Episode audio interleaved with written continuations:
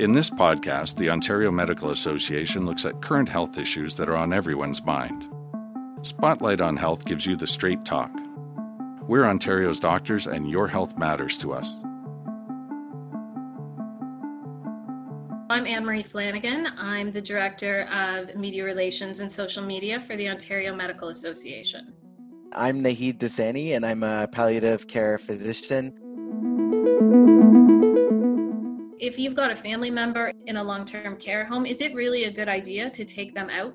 There's a huge tension. On one end, taking people home, it can create a sense of safety, avoiding outbreaks, and I totally get the nature of that. But as a palliative care doctor who provides care in long term care and in, in home care as well for people with serious illnesses, what I've heard is I'd love to take my loved one home, but the home care is not enough to support my mother, or that would mean that I have to take time off of work and I can't afford to take time off of work. And so, while I understand the desire to get to that debate, there's probably some rooted issues we need to talk about first that may help us in answering that debate in the sense of how much do we value the elder members of our community?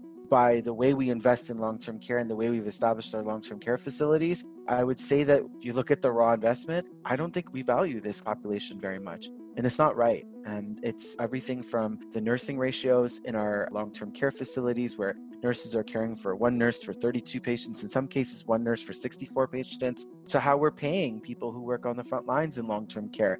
These are often individuals who deserve a higher wage than they're actually getting and are often coming from racialized communities as well. So there's some equity issues around that.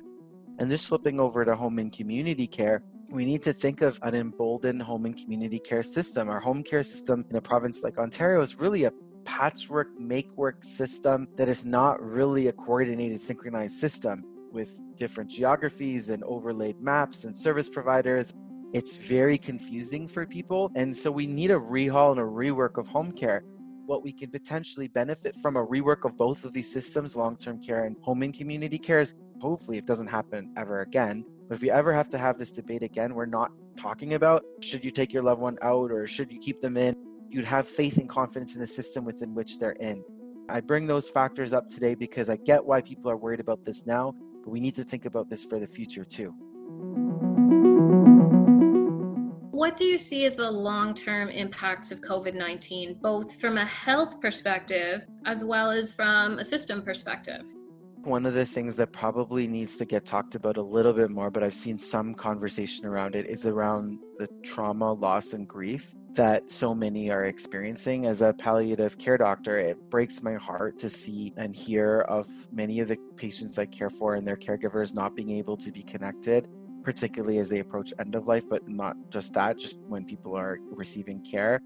Technology can help with that sometimes, but all the unprocessed grief and trauma that people are experiencing when someone dies, for example. I mean, how can you get closure if you can't be physically connected to the processes associated with death and dying? But it's not just the people we care for, it's ourselves.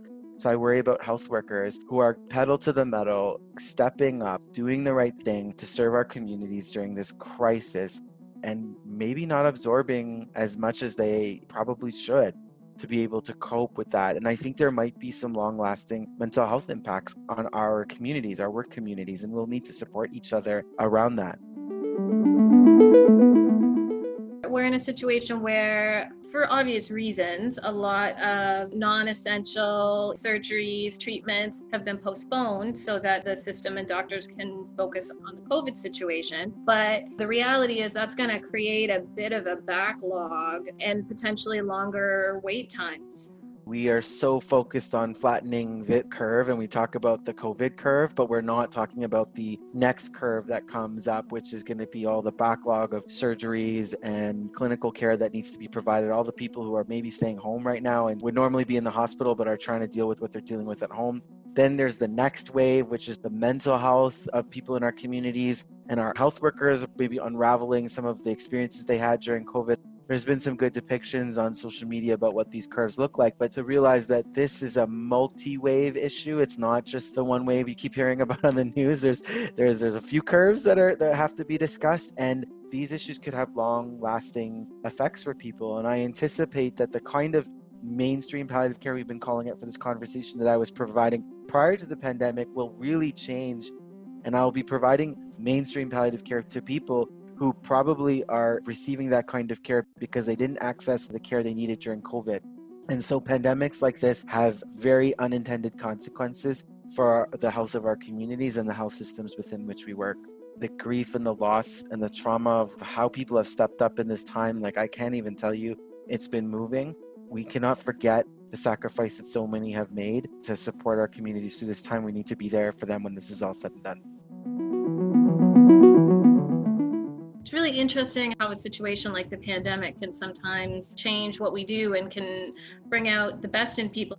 We've seen a lot of COVID kindness around us. And when you think about people who are working in the health field or health workers, this is what we signed up for. Responding to a call to action, like this is what it's all about. And we've seen such excellent examples of that across the board. And that's why I'm just so grateful to see so many people sharing their stories from the front lines. This is uncharted territory. We've never been through this.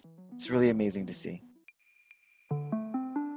This podcast is brought to you by the Ontario Medical Association. It is produced and edited by Jody Crawford Productions.